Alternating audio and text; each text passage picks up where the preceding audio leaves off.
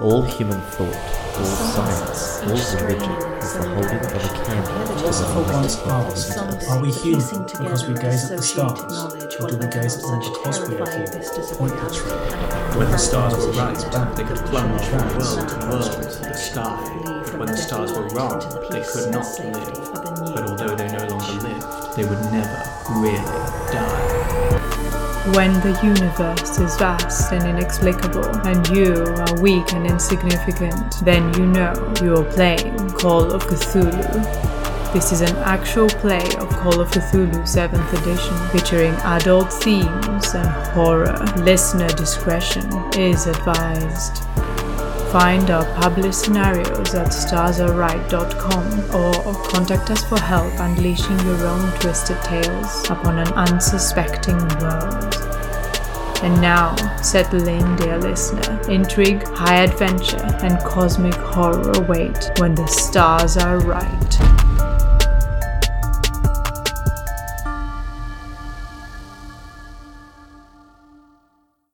Hello, and welcome back, listeners. Welcome to a very special extended Beyond the Madness, a behind the scenes discussion for our playthrough of The Children of Fear, written by Lynne Hardy and friends and published by Chaosium. If you haven't finished listening to episodes 1 to 42 of our campaign, beware. Many spoilers to follow. So tell us, everyone, who have you played in this campaign and how are you feeling? How? I've been playing Dr. Eudora Lockhart, who somehow has survived all of it, and I'm feeling pretty exhilarated to. Well, I mean, we won Call of Cthulhu. Call of, oh Call of God. Cthulhu.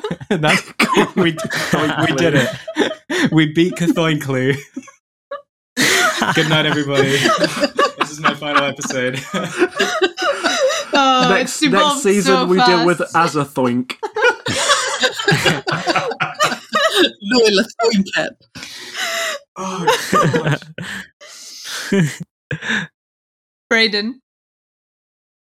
Hey, Braden, Braden, Braden. I played Sophian Bazaz Wine, Frederick Kingsley Ward, and the much easier to pronounce Dinesh.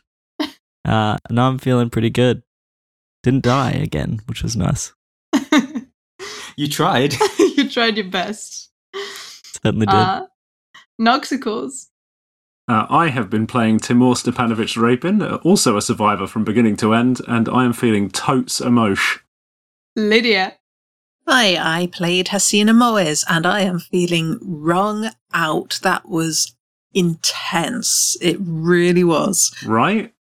Yeah. hmm Seb.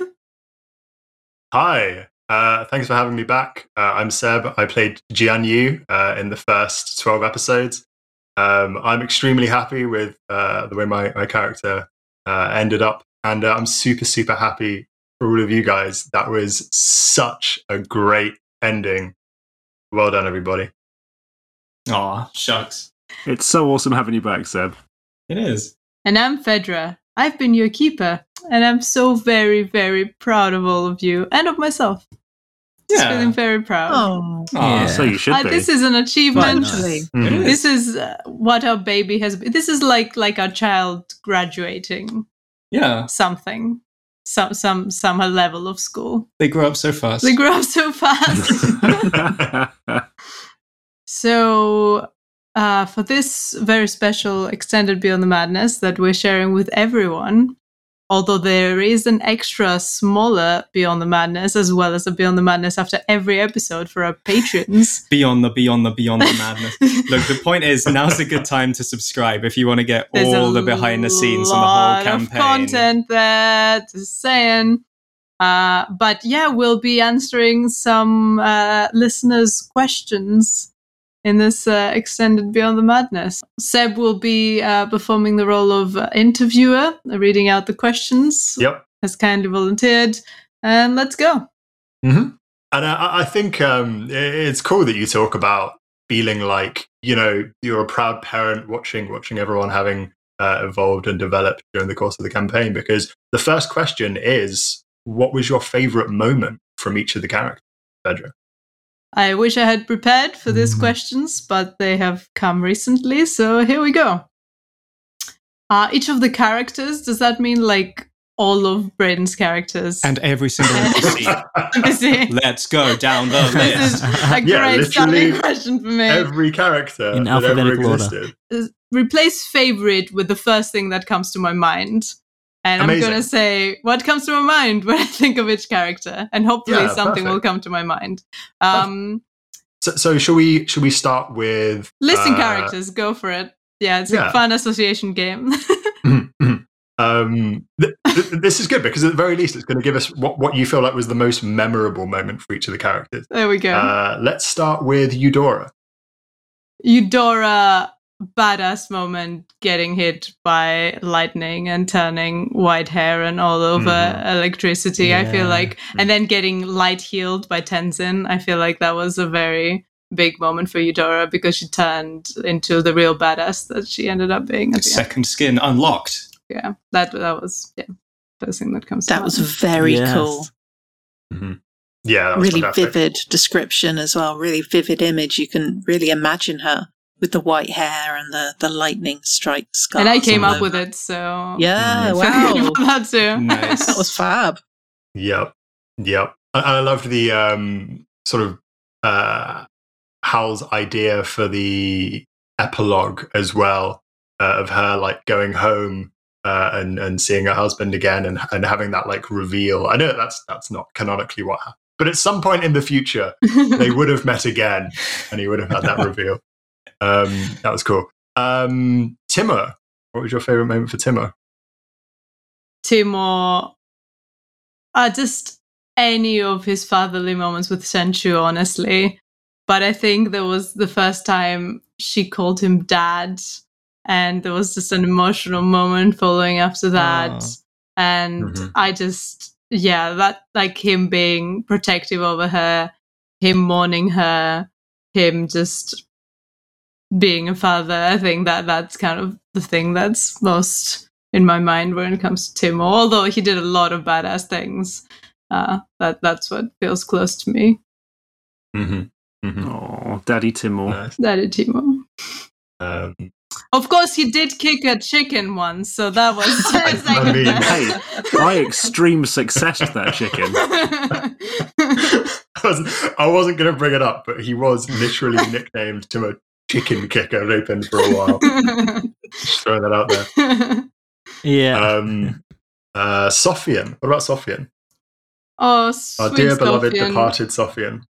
I just the mustache wiggle and the muscular lips. I just he was the face the party needed and the face the party was liking for a long part of the campaign. He could charm anyone with a mustache Yeah. wiggle, with a part of his lips. Um, he had tea with caravan salesmen to get better prices. He he just was just such a kind little boy. And of course, there was his romance with Hasina, which was very understated, but also very close to my heart. It was so sweet. hmm I mean, you've you've name dropped her. So Hasina, what about what about our uh, our neighborhood cannibal? Hasina, honestly, her introduction to the campaign just Mm-hmm. blew my mind Best because campaign introduction ever. So I- oh, good. yeah. came up with it and I scripted it and then Lydia just went and made it her own and I was just just my mouth was just hanging open throughout that whole scene being like did you see and just staring at Adriano are you hearing this so I was like Oh, oh I- thank you. I I feel like I was the one who like suggested Lydia join the campaign. I asked her to join the campaign. I decided which character she's gonna play, and I, I was I was so glad that you just completely uh, just went beyond my hopes and expectations. And I Oh, think thank you. that was when Hasina was introduced that I realized that this is going to be an awesome character and an awesome player to have join the campaign. Thank you. It, it it was very easy to slip into her, I have to say, um, because wow, what a gift though to to start off as a indefinitely insane cannibal who believes that she's undead. I mean, You had your doubts for a moment, Mm. but not for very long.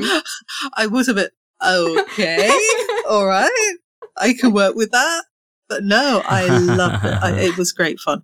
really good, good to play. Mhm. Mhm. And I gotta say, as, as someone who who wasn't part of the uh, of, of the session, but who has has listened to it, some of your moments, your dramatic moments from that final episode, I mean, what a finale for for Hasina! It was very very cool. Too right. Yeah, yeah. Mm. Yeah. Oh, Um, thank you. So next character, Frederick. What about Frederick? Oh, sweet Frederick. Our other dear departed uh, character that was played by Bryn. um, Unsung. unmourned. Frederick uh, going through the portal, losing his ukulele, and then just spending so long complaining about his ukulele while everyone had legitimate bouts of madness. He was just hearing ukuleles. He just wanted his ukulele. Just, I think that that was like that was Frederick's. Just, I think his ukulele will sound in the ears of all of us for eons to come, and that was his gift to us all. Mhm, mhm. Nice, I love that. Um, what about uh, what about me? What about Jianyu? Who's your favorite about Jianyu moment? Jianyu? I mean, Jianyu had an amazing ending. Mm-hmm. Uh, I loved the umbrella. What what a what a significant moment hitting that Yes. rod with the umbrella. Um, yes. becoming one with the rats. Oh my god. Gracing the party with the help of the rats. Episodes and episodes later, because you were like, I'm going to get something out of this if it's the last thing I do.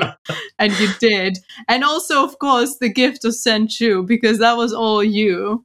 Senchu wouldn't have been with us for so long, creating so Mhm. many emotional Yeah. moments if it weren't for you being like, this is D&D, right? I'm going to adopt the orphan. so Yes. Jianyu brought gifts that stayed with us so, for so much longer after his departure. Our, uh, our sound editor Jason has just chipped in to say that uh, he loved Jianyu's Mandarin interjections, It's which I think we all well. did actually. There was yeah. some very Oh, class yeah. swearing in Mandarin. Yes. Yeah, Oh, that's nice. great. Thank you, thank you. It was. Um, and uh, last but absolutely not least, uh, Dinesh, our ghoul boy. Oh, Dinesh, the ghoul boy. His relationship with Asina Mhm. and just all of the conversations. Like, I think Dinesh was uh, like almost as kind a soul as Sofian, honestly. He was just a ghoul with a with a heart of gold, an undead heart of gold. When he when he made his case about not having a family and wanted to sacrifice himself, and at the end, when he was like just heading to the chopping board for everyone. Such a Oh, sweet, man. sweet ghoul, and how he, he, I Mm. think he won over Timur at the end. Oh yeah, no doubt. I mean, Yeah. Braden managed to make a ghoul more likable than Frederick Kingsley Ward. Oh yeah. Well, yeah. I think I did it. I think that that's all of the player characters. I'm not doing the NPCs as well. No, yeah, that, that, that is Can all I- of them. Can I Um, chip in a Eudora moment? Yeah, oh, Yeah, please. I I think mean, my, so many. my my there've been so many good Eudora moments, but one that will always stay with me was the attempted owl call oh, yeah, classic. outside of the cave. oh my god. I'm an owl. it was so perfect. that went so poorly for all of you, but it was okay in the end. Yeah. Yeah, that was Nice. a, that whole episode was a treat. Honestly, it was a real It really was. bouncing back and forth between the absurd comedy of us trying to sneak about in these woods and utterly failing, and then the incredible drama of uh, Hasina joining us. Yeah. Did not expect her in that cave. Cool. So, so No, I- I'm actually. I I was going to ask a question for the group, but because you mentioned the adoption of Shenshu, I'm going to throw this one out. W- was was Shenshu ch- supposed to be an option to be adopted in the campaign, or did, was it genuinely just the case that we collected her and then you were like, okay, I guess I'm stuck with her now. How do we make this work? I don't think there was anything in the campaign about adopting her. And uh, yes, I was stuck with two NPCs, two party NPCs for a while. Uh, but I have Yeah. mentioned this to Lynne Hardy herself, and she says it is a common thing that happens that she's seen in playtests that the party pick up Senchu. Uh, same with Hasina, actually. Hasina was mentioned as being used as a replacement player character, although a bit of a. Same with Dinesh, a bit of a risky one, but was mentioned. Shenchu was not mentioned, but does happen. And just to mention, in case anyone's interested in hearing that um, interview, a couple of us spoke with Lynne Hardy uh, earlier on in the campaign. You can find it on our YouTube channel. Yeah. Right. I kind of had the feeling that, that we're supposed to pick up NPCs like Pokemon and collect them the whole way through the campaign and end up with just billion Yeah. NPCs. Yeah, there's there's no way a party with you know without hearts of stone could l- leave Shenshu in the city, especially after the way Phaedra sort of laid it out. You know, I'm a I'm a girl. I know what's expected of me. It was just like right, oh, yeah, I made it. that very dark. Done. I? Oh, God, yeah. Wait, I'm put I'm putting her in cotton wool right now, and she's coming with us. yeah, she was she was never getting left. Never ever. Yeah. Um, oh. so uh, I mean, it's cool that we've that we've talked about Hasina a bit because um, I- I'd like to ask a question to Lydia, which is which NPC do you wish you could have eaten? This is a listener question. This is not me asking off the cuff, and I'm Oh, very wow. curious to know. Oh wow. that is a good question. Ah.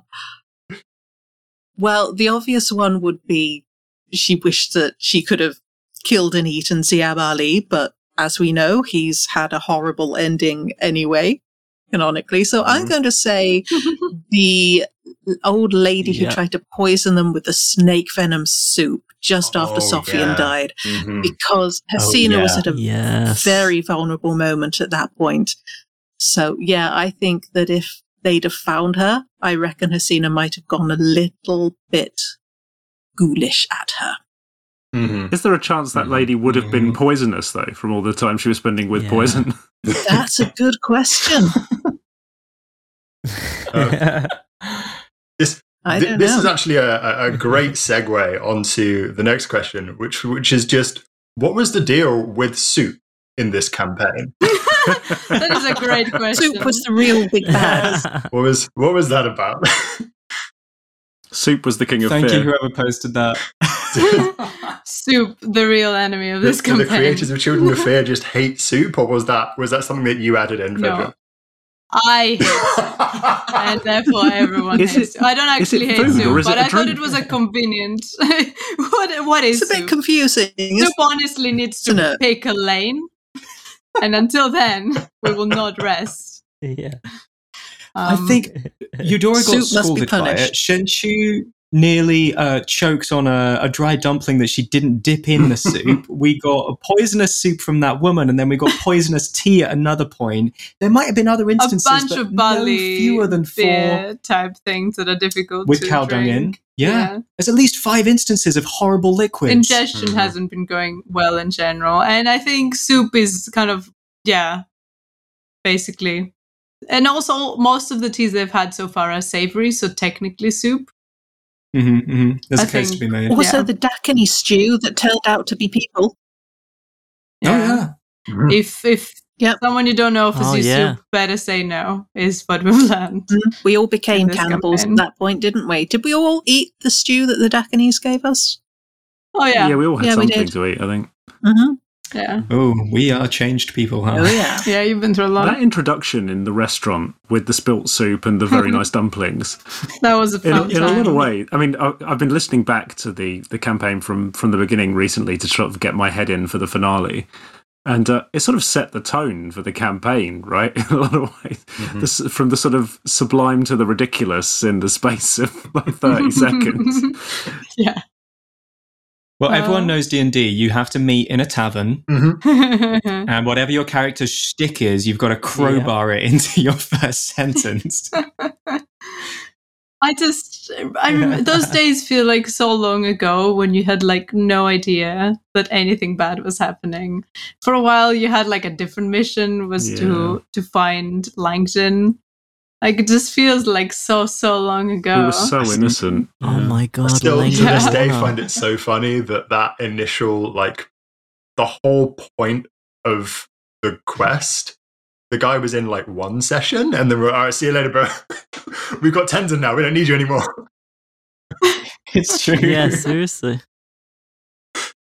He needs urgent help so he can rob these Yeah. artifacts. oh gosh, let's go back kind and of a him. decoy, wasn't he? There's there's a question for Yeah. you, Phaedra. I don't know if this is in the book or Mhm. not, but is the Yeah. stuff in the cave before the Tenzin cave? Is it actually like going to make Langdon Warner's career, or is it just a bunch of like you know menus and phone books? Uh no, I think I think it's a I think it's not as valuable as he would have liked. Um but I and I, Ah, I- okay. I it's been a while, but I think I recall that historically he's supposed to be shortly after chased out by locals Sounds about right. from like the area. hmm uh, but he- I think his career is made later than that, so possibly not as valuable as he'd like. I wonder it if he be. used his special sellotape technique to uh, rescue the murals of us. Mm. Oh yeah, yeah, that's a fun one. we could be in a museum somewhere. yeah. Maybe, yeah. Eudora would like that. Nice. All right. Question for everybody. Uh, what would you do if you met your character in the real world? Uh, what would you say to them, if anything? Uh, let's. Does anyone want to? Does anyone want to volunteer to go first? Hmm. Oh God. I'd scream at Dinesh. I'd tell you uh, Frederick to shut the hell up, and I'd give Aw. Sofian a long He hug. deserves it. Is, is your real give hard Sofian a long character. Surely you'd give him a long kiss with those lips. Fucking muscular lips. yeah, I wouldn't be able to resist. I think for me, uh, Eudora is probably the kind of person that I would like listen quietly and politely to for a while with my eyes wide open. and then, like, after I managed to extricate myself, I would like vent at length about how unbearable she was. Aw. what would you tell her though? yeah. Uh, not much. I don't think I get a word in edgewise. I tell her the silver hair was a good look. She's rocking it. That's fair. so, I imagine with Timur, I'd be too intimidated to say very much because he was a scary dude, and he's not the most uh, he's not the most talkative guy in the world. Mhm. Although there's been a lot of talking as we've gotten to the end of the campaign.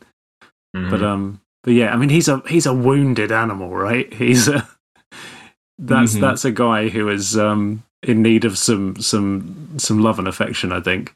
I don't think I'm the man Mm. to give it to him, unfortunately. but, uh, Yeah. I would tell Hasina to practice her anti-bear techniques. oh man, Yeah. anti-bear kung fu. Practice shouting at bears and shooing them off and really telling them off. Everything Yeah. could have been so different, couldn't it? yeah. Yeah. But then we wouldn't have gotten to meet Dinesh. oh, this is true. This that- is true. Some of the moments in that last episode were so good. I, I am curious if Sofian had lived the whole way through, what would have been his reaction during the ritual? I mean, wow, the sacrifice. I, I can imagine it would have Yeah. With broken Hasina as him. Oh, well. Yeah. I don't know whether he would have been able to sit back and let Hasina sac- be sacrificed. But uh, yeah, I don't know. It's really would have been interesting listening back actually tears. to to the campaign because Sofian was, I mean, Sofian was throwing himself sort Yeah. of towards his death from way before the bear attack. You know that was, Mm. you know, he Mhm. was he was off the rails, and it's really interesting listening back to it. It's a real credit to how Braden played it, right? Because we're all remembering Sofian as this lovely, cuddly, hilarious, friendly dude, but Mhm. yeah, I mean, there was the whole, you know, memory of his brother, the stomping on his camera, the sort of deliberately Oh. putting himself in harm's way. You know, Sofian was not a well man. Yeah, yeah. This awful, slow, Mm. downward spiral, wasn't it? Mhm. Yeah. I mean, there's literally an episode called Sofian's Yeah. Lament. Yeah. Mhm. Yeah. You won't get stuff like that in D and D. No. He chose pretty pretty quickly that he was uh, not going to let anyone else die, and he was uh, throwing himself on the line constantly, trying to ensure that. What about Jian Yu? Oh, yeah, I need to actually answer this question. um, I, I think it depends on if it whether it's pre or post rat. You can Post rat, I would ask myself, where's the cheese? Yeah, I think, I think post rat it would be very similar to uh, Braden's response to Dinesh of mostly screaming. Because I don't know if you've googled rat thing, but they do Yeah. not look like a large rat. Because rats are adorable. Rat things are not adorable.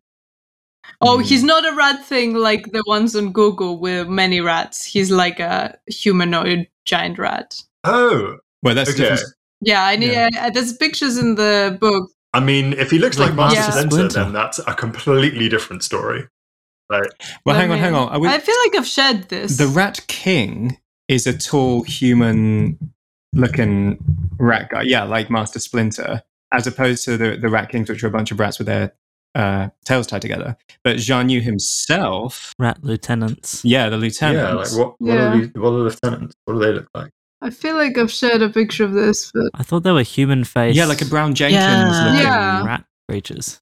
um, They're Uh-huh. pretty good. Yeah, like that. That was that was my expectation. Was that it like it's kind of disturbing and and um, unpleasant. So yeah, in that case, mostly screaming. It like pre-rat Jianyu, I think I'd get on well with. I feel like we would bond over a mutual love of prawn crackers. Um, yes, the prawn crackers. Yeah. Prawn crackers is what ties everybody together. It's what's for Mhm. dinner. exactly, exactly. He was a good dude.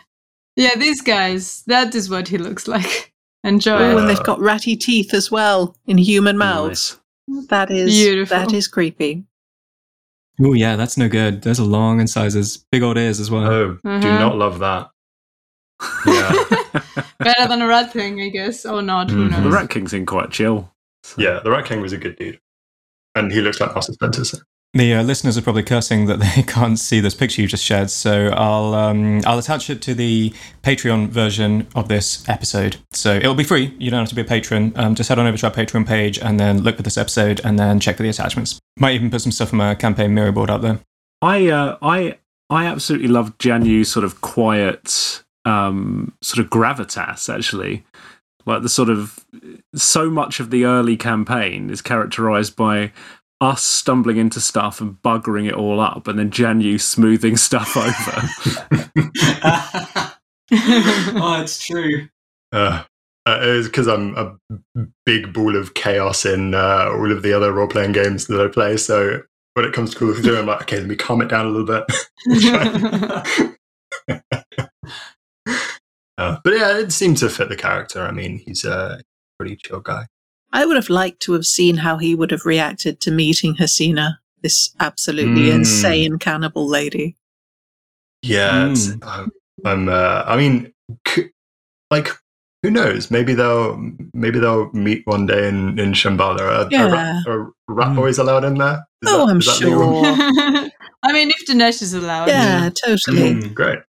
Can a rat Yeah, thing hold a pistol and shoot a dude in the dick? Because if he can, then Uh. Hasina will be well up for him hanging out with her. Nice. So, uh, question for Fedra: hmm Was Tenzin actually evil or just a big old doofus? Tenzin! Tenzin deserves better than this. This The is, man this is a wheels. genuine Let's listener be fair. question. This is not from me.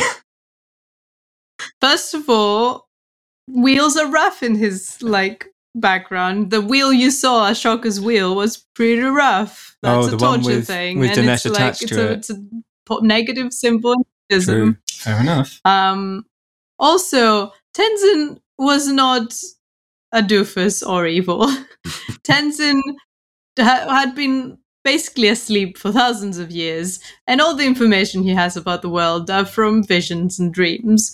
And how is he supposed to know that his visions and dreams are being sent by the bad guys rather than the good guys? He doesn't know. He's like, Mm. his whole life has been building up to leading you to this and he did do it he just got mixed signals Yeah. It's a little telling that we didn't see him in Shambhala. i mean you did you mentioned it yeah he is definitely in Shambhala. oh, okay. yeah don't worry about it All right. Good, good, We saw him in Um, Shambhala. We tried to say hello, but he just sort of smiled at us and wandered off enigmatically. yeah that's what he does Yep. Eating Yeah. um i probably played him as a doofus just because honestly you don't want a, a keeper npc that's too smart or too involved Mhm. and also Mhm. I don't Yeah. want to play that because it sounds like a lot for I me. I feel like it Yeah. could Um, be quite easy in some groups if the keeper could almost like have taken over and Tenzin would have been like the focus all the time. They warn about that in the book, and they say that if this happens, you can send him to do half the mission himself, and the uh, the group can do the other half of the mission.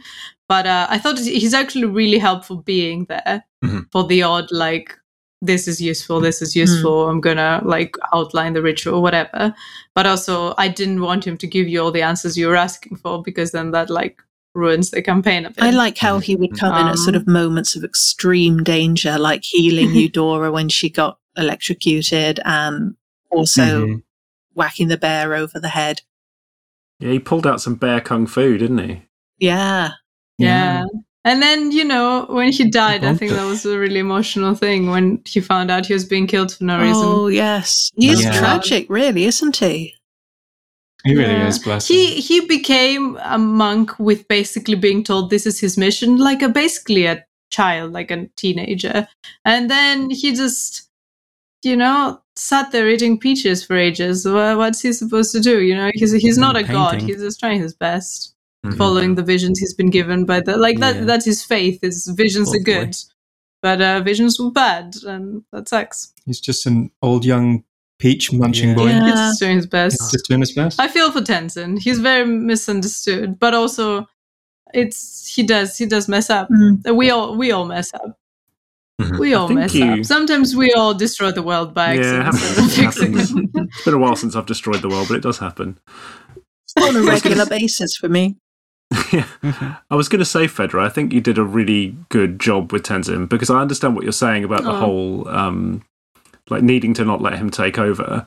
And actually, you know, although I made a joke of it, an awful lot of the, um, you know, the sort of enigmatic smiles and what have you, I think it's Braden that points out in one of the Beyond the Madnesses that if you listen back, actually, Tenzin almost always tells us what to do in any given situation. We just don't hear it or understand it properly until afterwards.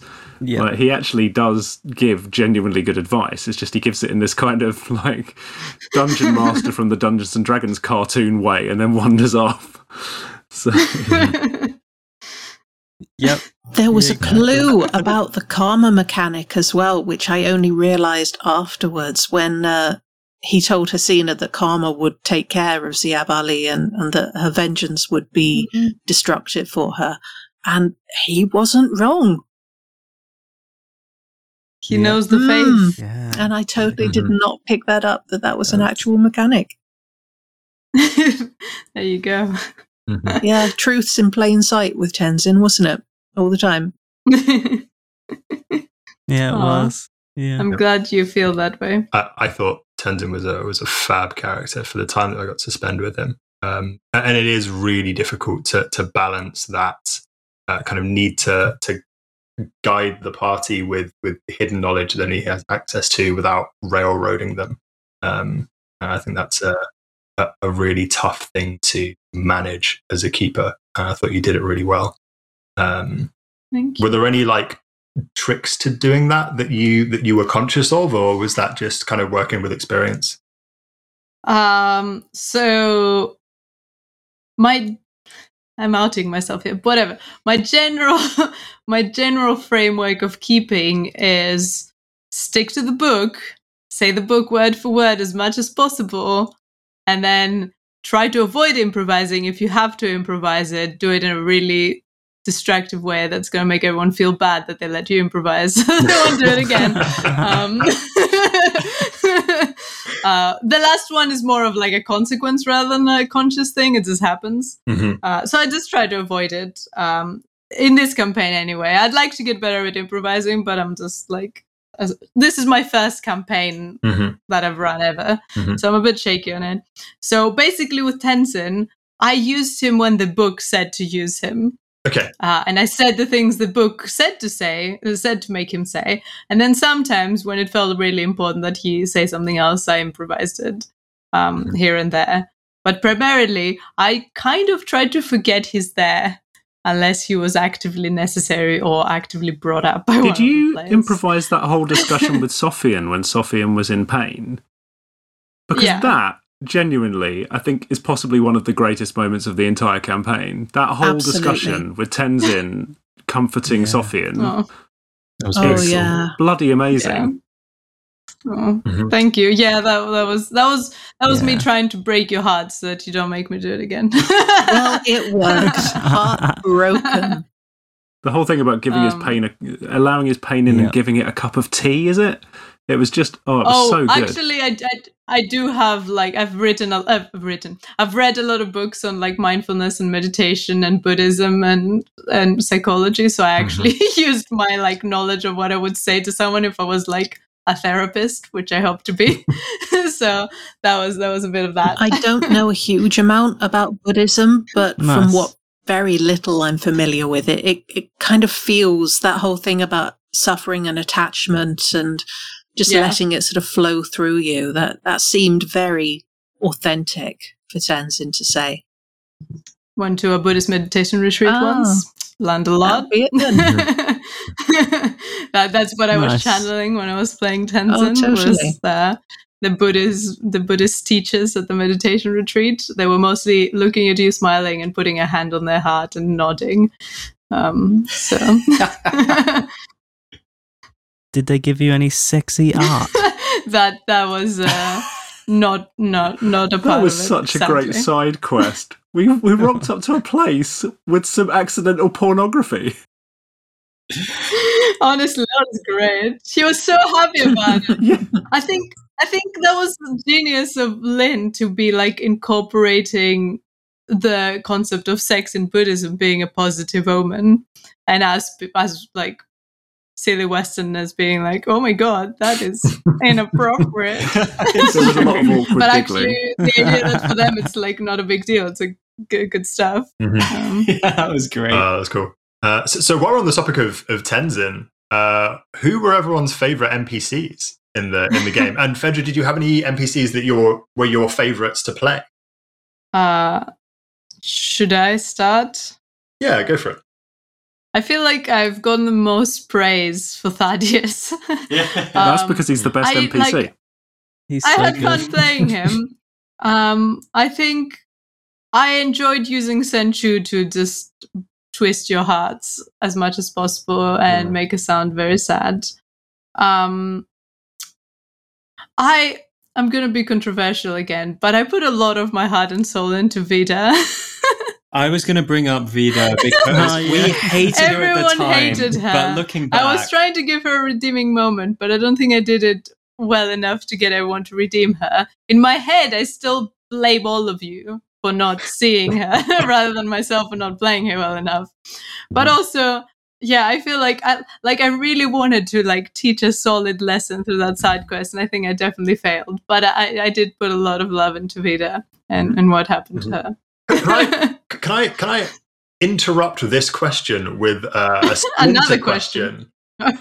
given that ju- just because of what you just said, which is, um, was there w- were were there any things during the course of the campaign that you got annoyed about because we weren't uh, like doing the right stuff, or we missed stuff, or we did the wrong thing?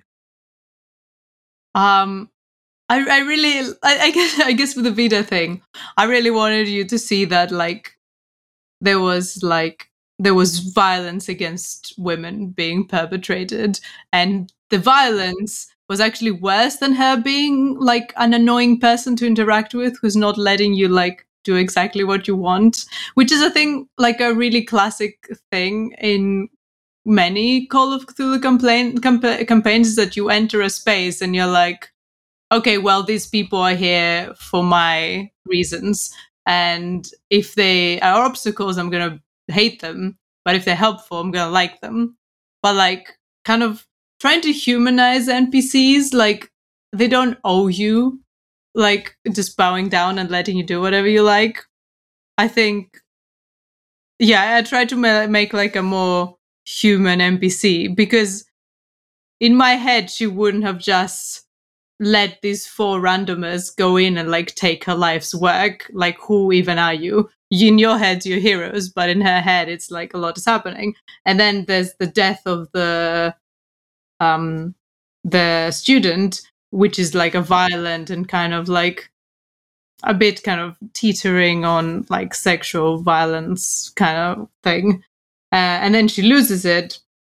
And I feel like it's kind of, for me, it was about realizing that the evil is not in the bitchy women, which I think is, is a lesson that has not been learned very well in media because it's a common trope that like we hate the bitchy woman who's stopping us from doing the cool thing we're doing. Like the the wife in Breaking Bad, right? Everyone hates her, but she's just she's just trying to have a normal life and she has a, a husband who makes drugs. Like she hasn't actually done anything wrong, but she gets so much hate. And that's kind of the things I wanted to channel. But I also understand that in the specific scenario, there's also the like racism and xenophobia element, which I think she brought some of that in as well. So it was a bit more complex of an interaction there. Mhm. Um, Yeah, for when it comes when it comes to straightforward missing things, they missed like half a chapter, and at the third part of chapter three, where they went to Peshawar Museum and decided to steal the bowls instead of asking for them nicely, which would have worked even better. but that was a fun high scene. I just got to skip a bunch of like campaign info I wrote down like five pages or something. and it's not like we could come um, back after running off with the bowls and the mummy arm, is it? It was a fun Oops. episode though. We've That's brought this it. back. It's it's mildly chewed. I take responsibility I, I for was going to say, was, was that one where Yeah. Hasina was just randomly eating a mummy arm? Yeah. Yeah, that's the Mhm. one. So The great bowl heist. Um, oh, I- but yeah, the massive tangent to say um, I've big feelings for several of my NPCs for different One of reasons. my favourites was the old guy in the charnel ground with the big scorpion. Yeah. He was My voice super hurt so creepy. bad yeah, after that. voice. That was It was a great Shivers. voice. Ooh, was that the guy who was like covered in ash? yeah. Yeah, 'Cause that that Your that was such a cool that was such a cool scene to me because wasn't that in one of the visions that someone got right at the start of the campaign?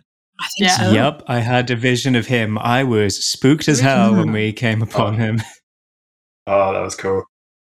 Yeah. With good reason, because it turned out he could turn into like he. I don't know if any of the non-patron listeners actually would know about this because we talked about it in Beyond the Madness. But we were waiting for a giant demonic scorpion guardian of the charnel ground, and then it never showed up because it turned out it was that guy's alter ego. Like he could he transform. it. He has a spell. Oh, he could control it. There we go. Anyway, yeah. So, whew, managed to dodge that. that was bullet. really close, honestly. You were so close to going the scorpion route as opposed to the safe route. Very close. What would have made us go the scorpion route? What was the decision which changed it? if you try to steal the bodies from this guy's charnel Yeah. grounds instead of going the difficult route and getting them from He had them all stacked up and like labelled, didn't he? Whereas the charnel ground we went to, we had to Yeah. like root around Mhm. and do lots of luck search rolls. them. Mhm. Yeah. Yeah, there's a whole shopping episode with us just being like, nah, this corpse isn't We good did enough. we described it as the goriest admin ever. yeah. yes. yes. Oh, I love that. On NPCs, can we just force Phaedra to play old men in everything ever from now on? Because her old man voice is brilliant. It is. what about old women? I could I could do old women Not as as well. good. Oh, that's true. Oh, yes. Not quite as creepy as the old man. Vidya Paddy is the number one NPC because he ate a mango. And it was Yes. that, was, yes. that was the best thing he The did. audio for that is Um, nom, nom. top notch. Listeners, back me up on this. Yes. Oh, also eating noises. So old men eating things, right? Is These are that- your is spe- that- is that's that the my niche? intersection of your Yeah. specializations. Is there is there some kind of like like OnlyFans equivalent? I can just post audio of that for I a lot of money for be. Old men slap eating noises. Uh, I mean, there's got to be a something. subsection of ASMR for that, right? Definitely. Would you like to hear a young woman play old men eating things slurpily for just five pounds a Uh, month? Drop me a message. I will we'll work something out. Uh, Well, I mean, uh, I can't not say Shenshu, her favorite NPC from my perspective. Well, yeah, she doesn't even. realistically. She's not even like a full NPC. She's like Well, she's not a player group, but, character. uh, She's Yeah, fair. Force family, no doubt by the end. She was Yeah. half played as well because uh, you were rolling for her and stuff. So she was like in the in the liminal space between PC and NPC. It's I true. really liked how she grew in agency as well, like how she started off and she was happy enough to kind of be told what to do by Jian Yu and, and by Timur, and then she was becoming like, no, no, I'm old enough. I'm a big girl. I can do this. I'm going to fight the bear. I'm going to come into the tunnels with you. Yeah, she It's hits true. the bear, doesn't she? She did. Yeah. She jumped on it. She charged it Yeah, to save she jumped Sophia. on his back, I think, and was like, was she trying to stab it? Or I can't remember. I, I was hoping Rip Senchu died out. instead of Sofian in that scene. Oh, Oh, but Timur would never have forgiven us. I I was really gonna wanted to say go. that looks like excellent character growth, but might She also just just be jumps very into That's brutal. nuclear.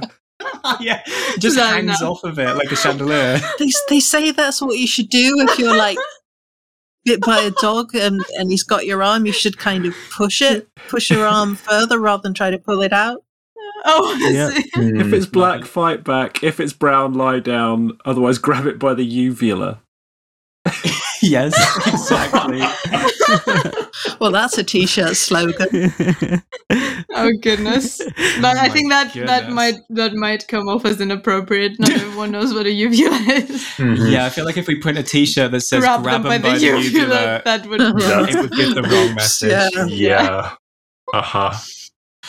um, on that note, uh, Oh, sorry. I just want to nominate real quickly understated NPC, um, the raven that fed uh, Tenzin peaches for 1100 years and then just Ooh, buggered off the second we opened the cave. MVP. right.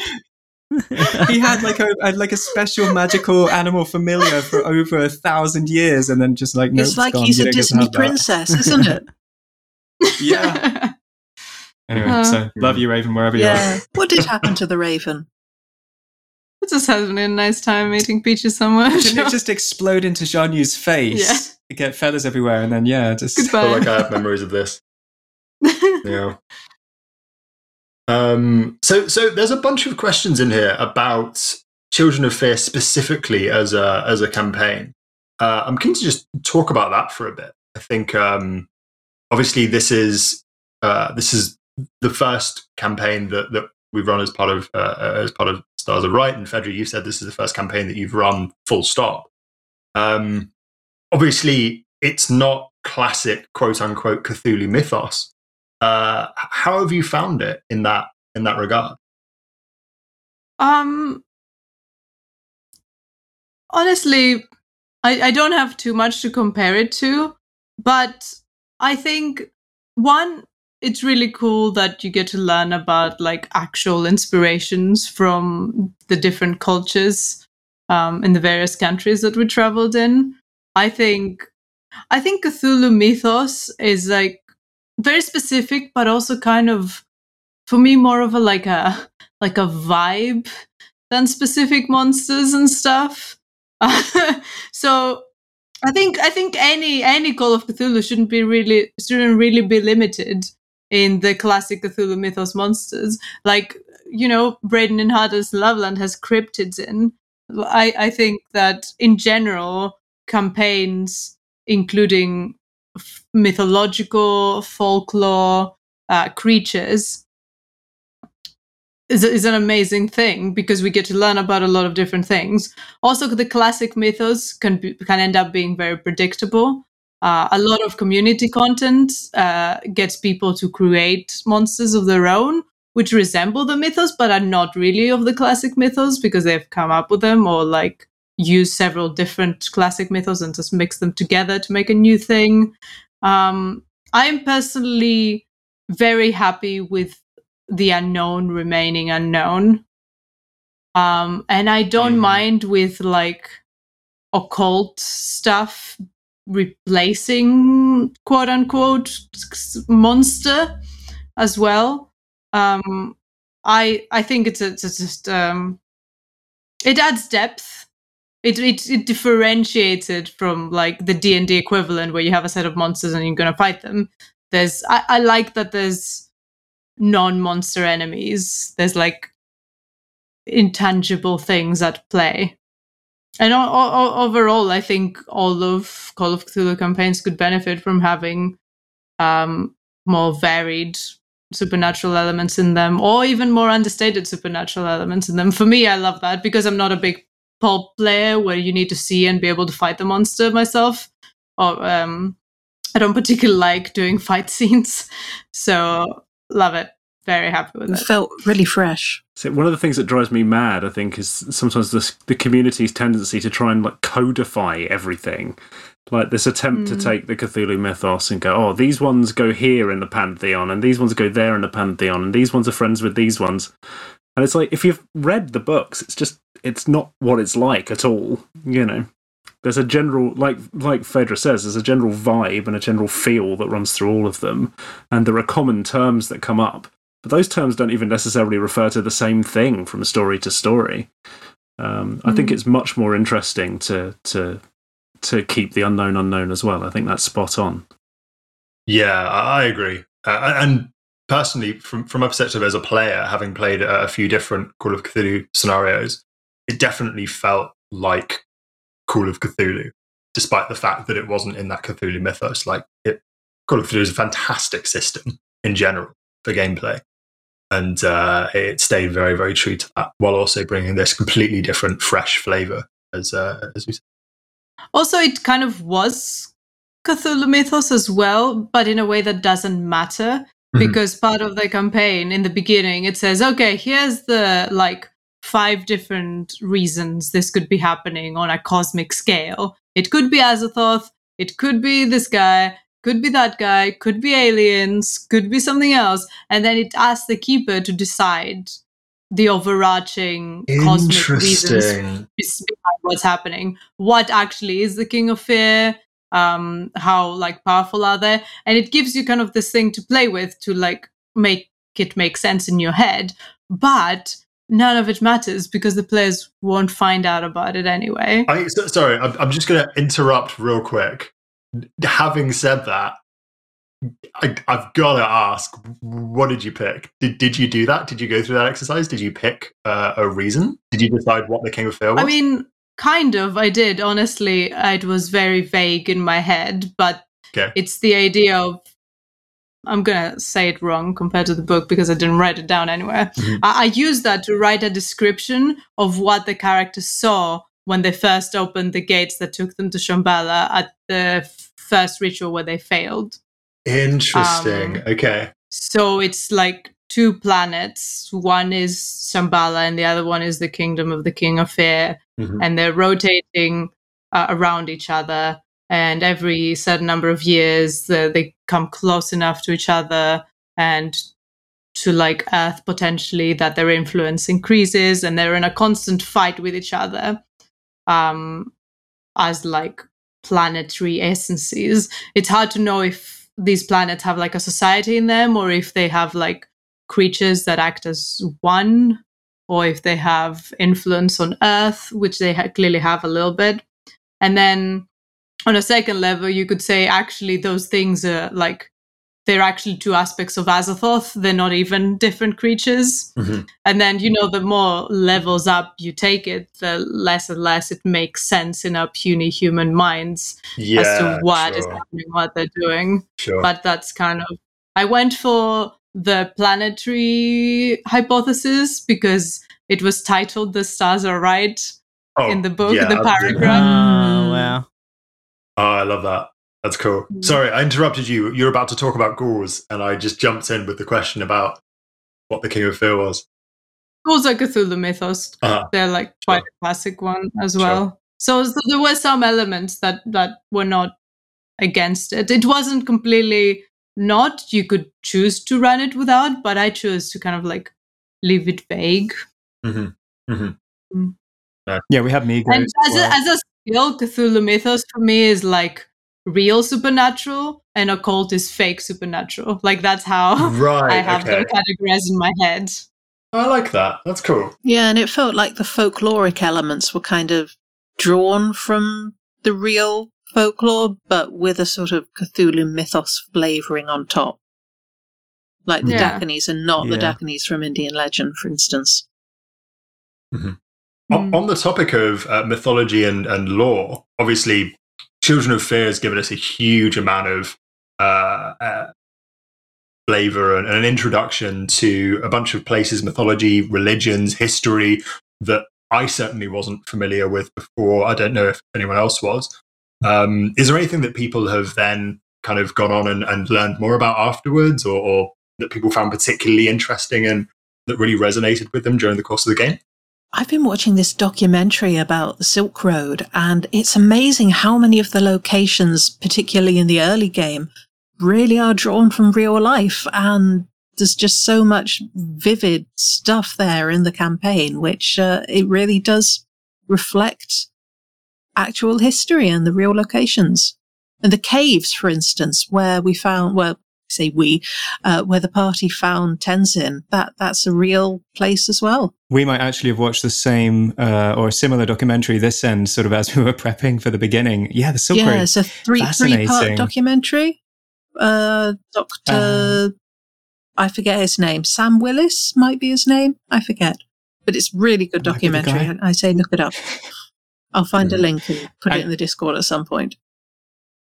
And you can tell how much research Lynne and friends, presumably, um, have Oh, done for this book. Absolutely. And how, yeah. yeah, like it spans an area of the globe that obviously as Westerners we're not super familiar with. And there's, I mean, there's oodles of info in all those handouts. Uh, we don't read them all out, listeners, either. So there's a lot more info in the book. Mhm. Um, yeah, a a lot of it's fascinating. Yeah, for sure. I think one of my favourite things about uh, about the sort of stuff covered in the campaign is, I mean, Fedra's already touched on it, but it's just the sense of difference from sort of Western mythology, right? Like the whole sort of, as you said, like sex as a ritual act, and you know, hanging about with dead bodies and maybe even eating them, not necessarily being an abhorrent thing, you know The charnel yeah, grounds. It's it's just hmm. really interesting to sort of you know we- we're very firmly in our sort of Judeo-Christian sort of morality over on this side of the pond. It's really interesting to to sort of see those things just be so different. Um, Yeah, for sure. For sure. Although, quick medical disclaimer: um, medical disclaimer: don't eat people. Yeah. uh, that's how you get through Yeah, Stars people. Align It does is- not it is really bad the for you. of people. on all other counts, hundred percent agree with you. Um, yeah, um, I think the the mythology for me was the thing that was a real eye opener. I, there was I I used to think that I kind of knew a bit about uh, mythologies because I was reasonably familiar with like you know the ones that everyone's familiar with, you know Greek, Egyptian, Norse, etc. Um, like a bit of uh, Chinese and Japanese and so on, but but there was so much uh, like really high quality lore that I'd never heard of before um, during the course of this. Uh, that was all super interesting. Um, love being uh, presented with like the unfamiliar, uh, as I think a lot of people have said, uh, and getting to to play through that. That's super cool. Let's uh, let's take a break from talking about the uh, the Children of Fear module and talk a bit more about um, the the challenges of, of staying on plot with such a huge scripted campaign, right? Because this was this is a big uh, a big thing. I guess this is kind of Children Fear specific, but but it's more about um, running a long form pre written game. Um, how did you find the experience of doing that, and how did you find the the challenges of balancing keeping us on track without overly railroading? I have not been scared to railroad. and I think that the fact that it doesn't seem railroady is 100% on the shoulders of the players and how intuitive and great at metagaming to the right degree everyone has been because you all have known where your characters are supposed to go next and a lot of players will I, think a lot of players might not pay attention enough to know what they're supposed to do next or if they know they might they might favor playing their character straight as opposed to do the next thing that would make the campaign progress or they might actually try and make things difficult for the keeper. There are those kind of player out there. Um, and I think the main reason the campaign has not felt like a railroad, despite it being a pretty straightforward moving campaign, it was not a sandbox, is that we all had the same intention and we moved forward in that freely without me needing to handhold everyone. And um, another kind of behind the scenes. Uh, sometimes I just, I just outside of recording, I told people, look, this is where we need to go by the end of the episode in order for for things to happen well. I trust your characters to make us go from here to there. Um, and of course, you know, sometimes I didn't do that, and we we skipped a bunch of content. But the final thing that you know you got the ritual balls or whatever happened. Um, so I, I didn't do that unless I had to. But I think the most important thing for railroady campaigns is one, to make it clear where you need to go next. Because obviously, if the campaign was very vague about what needs to happen next and just pushes you, then it's really hard to make it seem natural. Um, and also for the players to be to be on the same team as me. And I think I've been blessed with a team of players who are 100% on the same team as me. The moments that you did give us that kind of guidance, I think really did enhance it. Like, I remember you said at some point in tonight's session, somebody's going to offer you a cup of tea. Please drink it. yeah. and yeah, what a, a- an awful thing it would have been to have missed that whole scene in the cafe with uh, I, I yeah. Yeah. with Timur talking to the the hat guy as we call him, and the truth about eating Mhm. Sofian's heart coming out. Because I could tell, like, why would Yeah, you that do doesn't that? really make You've any been sense. betrayed by by warm liquids particularly so often. this group. Yeah. Yeah. those moments weren't very common. We should add for the No, listeners, they no, really it's were very occasionally. infrequent. Just to save a big, uh, you know, on-air fight about like, well, I'm not going to drink this. Well, you've got to drink the tea. because it's supposed yeah it's about playing a good game but it's also about presenting a good game Yeah. Mhm. right it's like it's one thing to be running my own campaign where we can like waffle about it for ages and actually like break the scenario and start going in a different direction Spend three hours. but we are arguing here to play this scenario we're mm-hmm. not here for me to make up a whole like reason to get you back on track or whatever which many people can do whatever but yeah Can, can I say something Yeah. mildly Sure. controversial here then? Which is that I don't think it's ever really felt like that. So even though obviously we've got one eye on this being something that other people will want to listen to, right?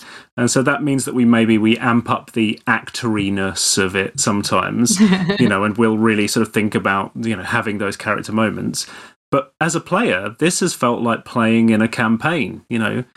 I've I've I Mhm. haven't I mm-hmm. haven't felt railroaded. Never mind the people listening not Aw. feeling No. railroaded. Mm-hmm. Definitely. You know, I have Yeah. felt It's very felt much like authentic. I've been playing this campaign. It's true. know, yeah, it's it has felt it's very real real and very authentic. testament yeah. to the group and to the keeper. It's you know I've mm. I've had a Yeah. have had a blast as a player. Never mind as as a podcaster or whatever it is that we are. Yeah.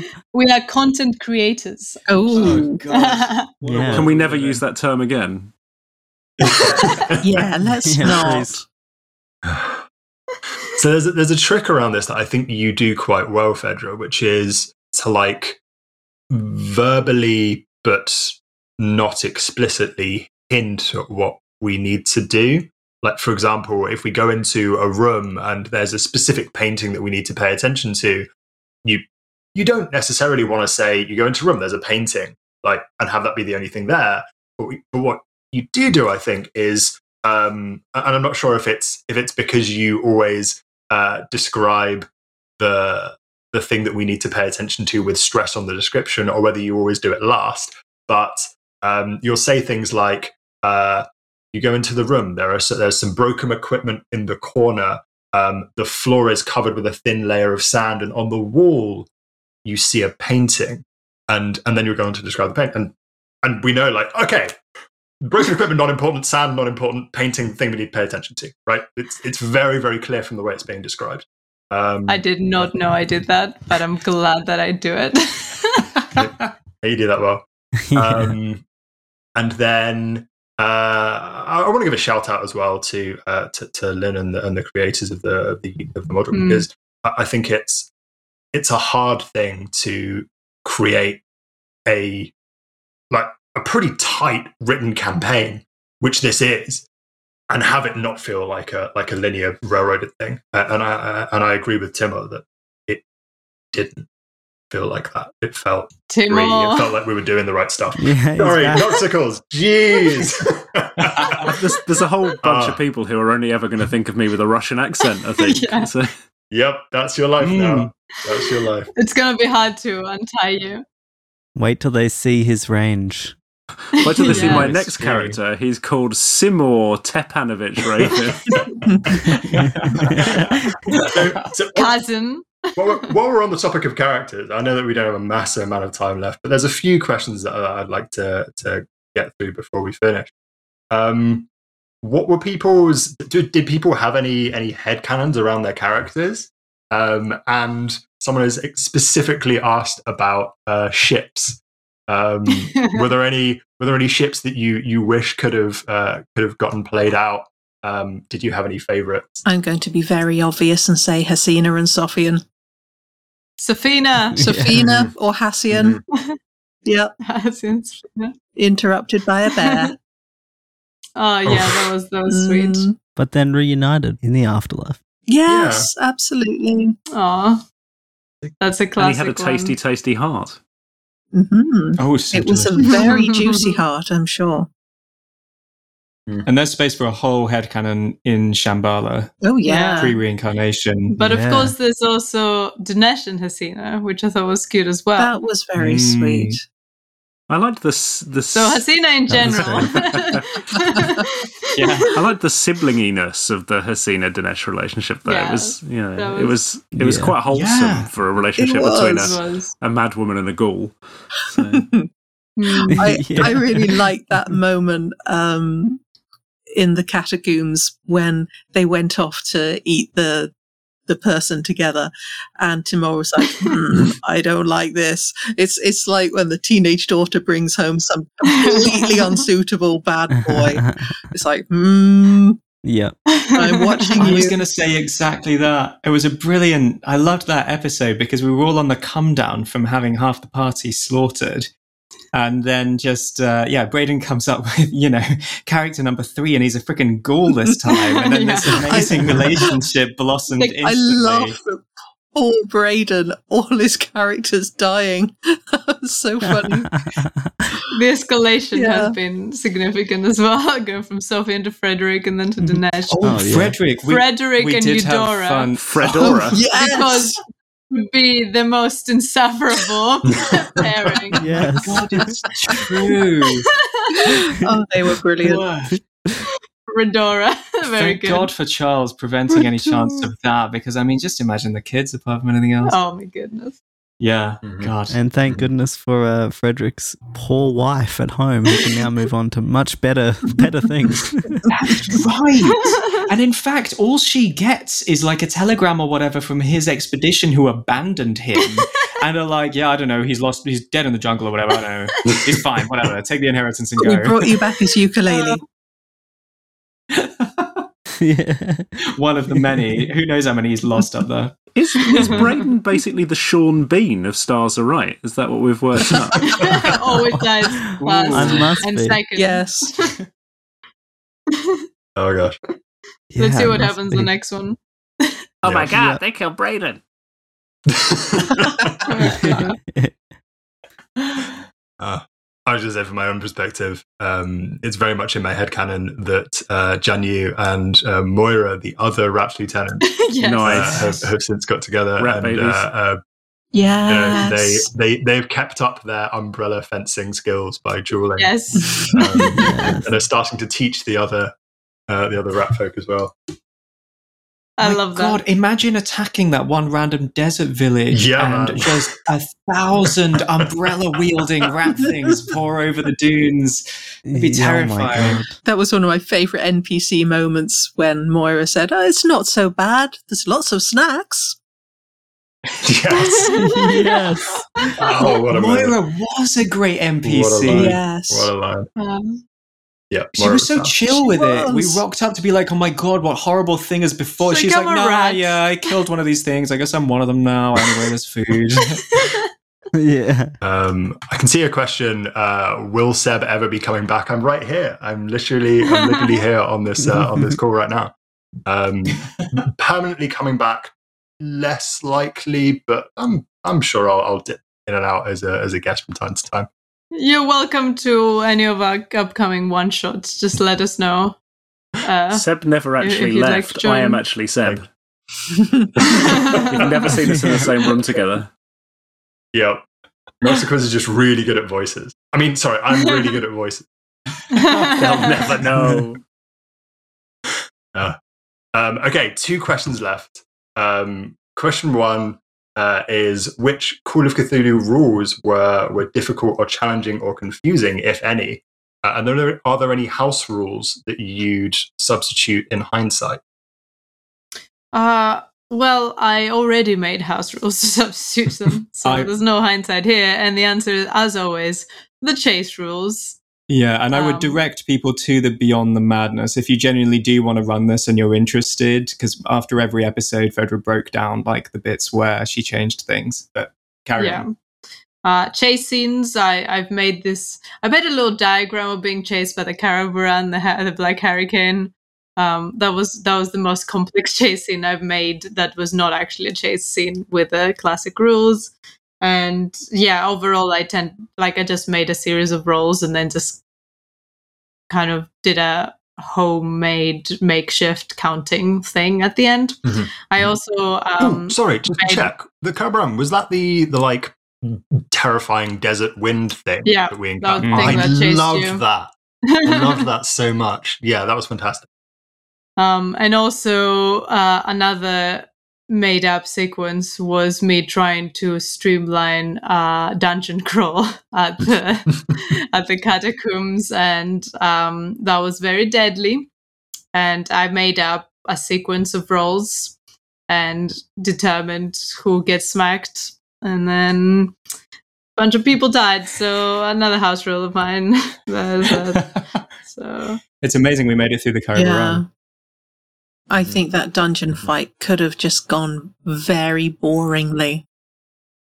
I am Mhm. really like I I don't like drawn out fights. Same. I'm happy with like a couple of rounds and then afterwards I'm like, oh my goodness, we have six characters. I'm just rolling forever. Mm. Yeah, would It's recommend if you're running it, tweak that bit Yeah. because the book wasn't super supportive. The book didn't say very Can you much. so I had imagine to- all of the dice rolling? It would have just been like half an hour of Fedra going, and now I roll to attack for the second time with ghoul number 745. Yeah. Yeah, no, you cannot be doing that. And that's after like three hours of like, okay, we look down the next tunnel on the left. Okay, there's nothing there. All right, we do the net. You know that that Yeah. kind of map is what we were playing with. I think the end product ended up turning out really good for that episode, actually. Yeah, Hmm. the cursed episode, we recorded it three times, but the third time was, as they say, a It was indeed, yeah. Despite, you know, Yeah. deaths. So we come now to our final question uh, before we bid you all good night, and that is what's next for Stars Are Right? I think a question on a lot of listeners' lips, and that is a hard sentence. You to mean the last question isn't shag, marry, Oh. kill? okay. Jack Mary Kill, the three characters of Braden. Go. oh my god, that's a really good one, actually. Yes. and let's be realistic, Um, we're all killing Frederick, so it now becomes complicated. to be honest, yeah, it's not much of a contest. I think Are you ready to shag Dinesh? That's the problem. That seems like a lot of marry work. that's a good point. and have a You sexless have marriage. To shag Dinesh to get to to get to the sweet sweet Sofian. Maybe you want to marry Frederick because he dies anyway, and then you get his inheritance. Nice. Oh yeah, True. yeah. Um, Can- Could be lost. Although he didn't have that much money, so Can we do the Gavin and Stacey oh, yeah. version instead? Cruise, marry, shag, and then we don't have to kill any of his characters because they're all so lovely. Well, also, two of them are dead already. Yes, this is true. Yeah. yeah, true. Too soon. But in all seriousness, what is next for Stars Are Right? Is there a new Okay. campaign coming? People need to know.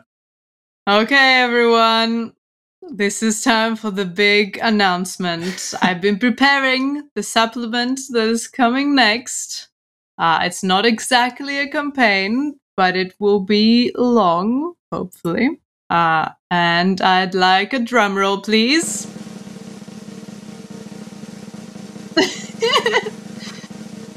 Next up, we'll be playing The Cults of Cthulhu. Three scenarios, three different time zones by Chris Lackey, Mike Mason, and friends. Published by Chaosium.